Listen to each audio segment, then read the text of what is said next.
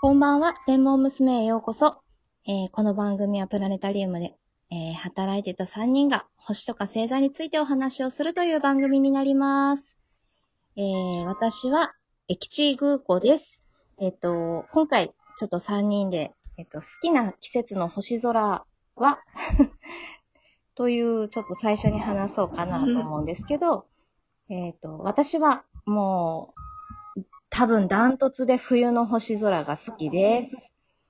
なんて言ったって、うん、なんて言ったって綺麗、ね、空気もなんか冷たくて気持ちがなんか寒いって言いながらも星がキラキラキラって光ってて、でなんかあの、冬のダイヤモンドっていう六角形とか、結構大きいのが見つけられたり、割と簡単にするんですけど、それがすごい好きです。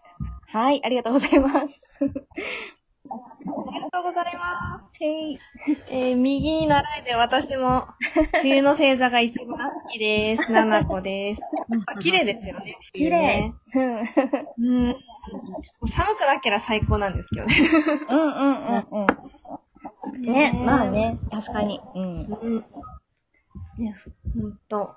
なんか明るい星も、シリウスとかもありますしね。そう。ね、目立つよね。キラキラキラって。うん。なんか。ですね。うん。誕生日星座も探しやすいし。そう。あ、あれ双子だなとか。ね。そうそうそう。オリオン座も綺麗だしね。いいうん、うん。双子はニュースもありますしね。あるしね。確かに。ですね。うん。やっぱり私も冬が一番好きです。ありがとうございます。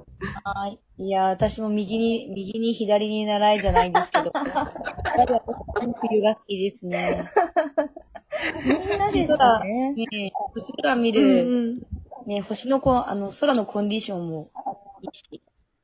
まあ、あと、なんかやっぱり自分がイベントをやった、こう、ことがある星空ってやっぱし、着が。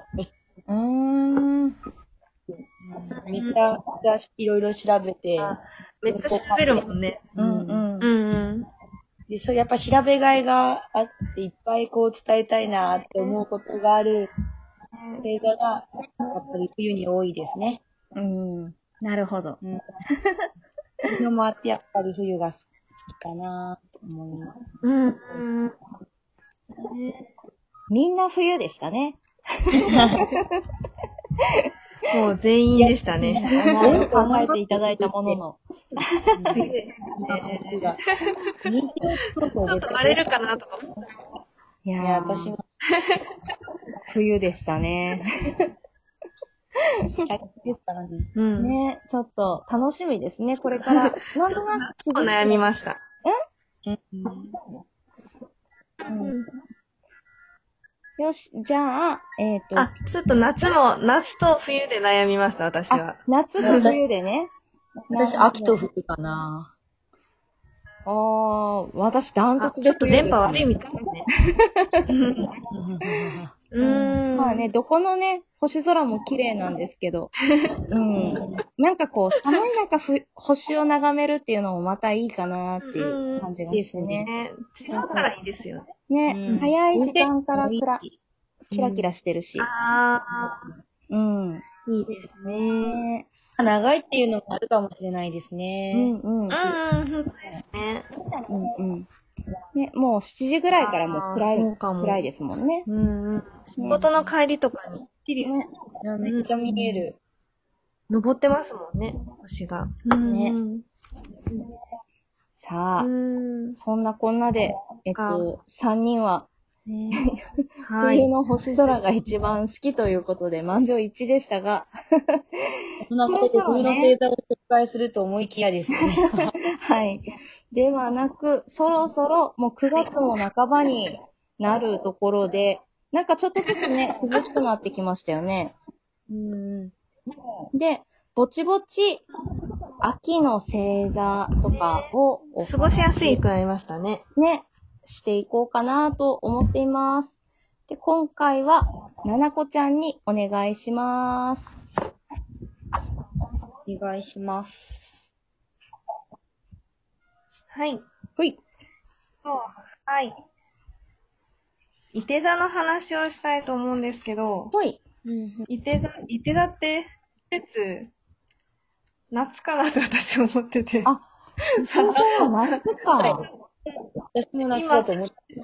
あ、失礼しました。でもなんかこう、秋の星座と近いよね。一番秋側にある、うんうん、ね、お隣も秋だし。うんうん、うん。そうです。うん、秋とか秋ですよね。ギリギリ夏、夏と秋半分みたいな。いい感じのうん、うん。今タイムリーな感じですね。まだ暑いっちゃ暑いし。うん。うんうんうん、今ちょうどですね、南中時間ですかね、だいたいね、いて座が。うんうんうんうん。南中時間とは。ん？南中時間とは。とは南中時間とは、あの漢字で書いて南にあの、えー、大中小の中なんですけど。うんうん。えー、だいたいその南中時刻っていうのが最も見やすい。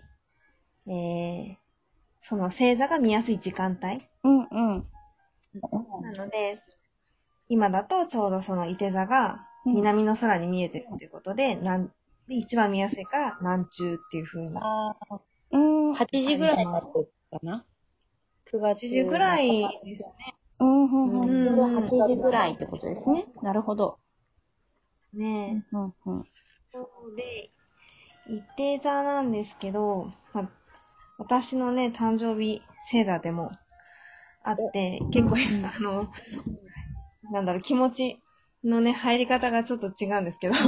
私、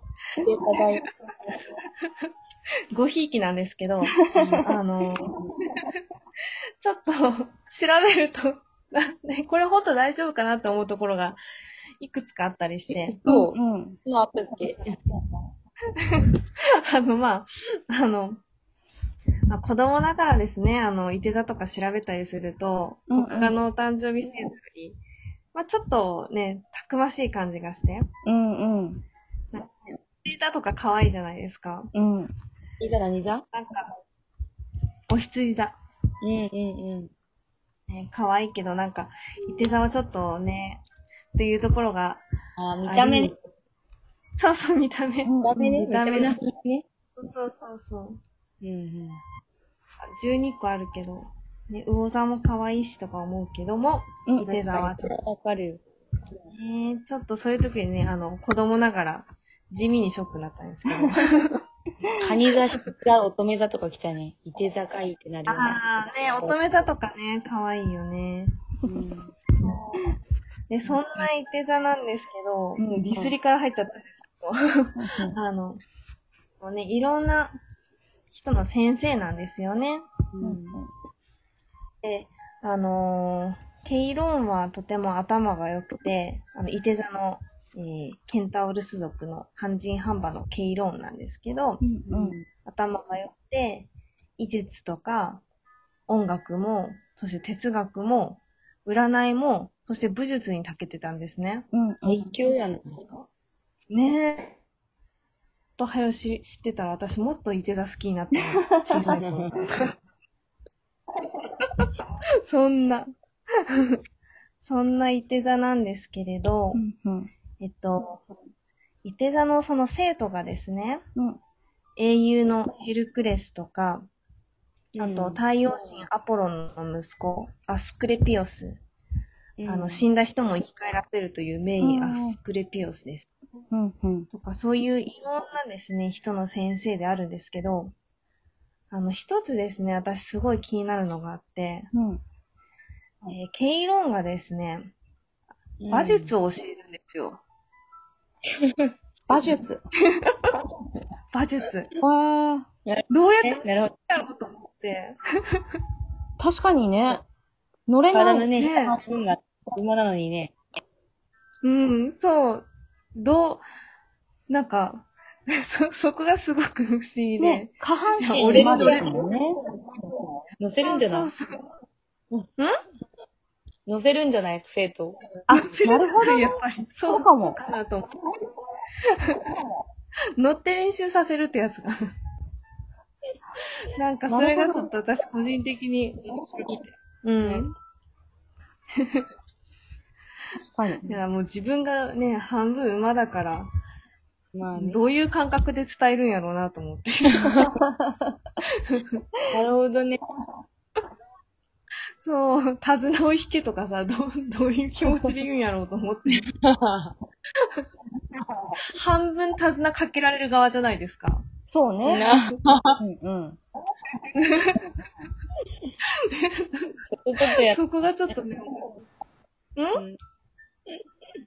でもなんか、小学校の時の先生とかもさ、めっちゃおばあちゃんのさ、うん、年配の先女の先生とか、でも体育、うん、ね、高学年の体育とかさ、うん、教えよったやん。あ、そうね。そんなじゃない？あ、そういうことかな。ちょっとだから、どうだ、経験値のあり、ありなし、ちょっと、なんなんやろうか。まあそんなね、あの、疑問がね、ちょっと不思議なところもありつつも、先生なんですけどね。うんうん、でちょっと シーエム をこの後紹介したいなと思うんですけど、ちょっと時間だから一回切ります、うん、切りましょうか。伊手座に、うん、伊手座に興味を惹かれたところで。はい。鈴木さん、ここで一旦、はい、切って、次は、うん、神話の話をしていきます。やんややんやしていきたいです。はい。はい。それでは、後半へどうぞー。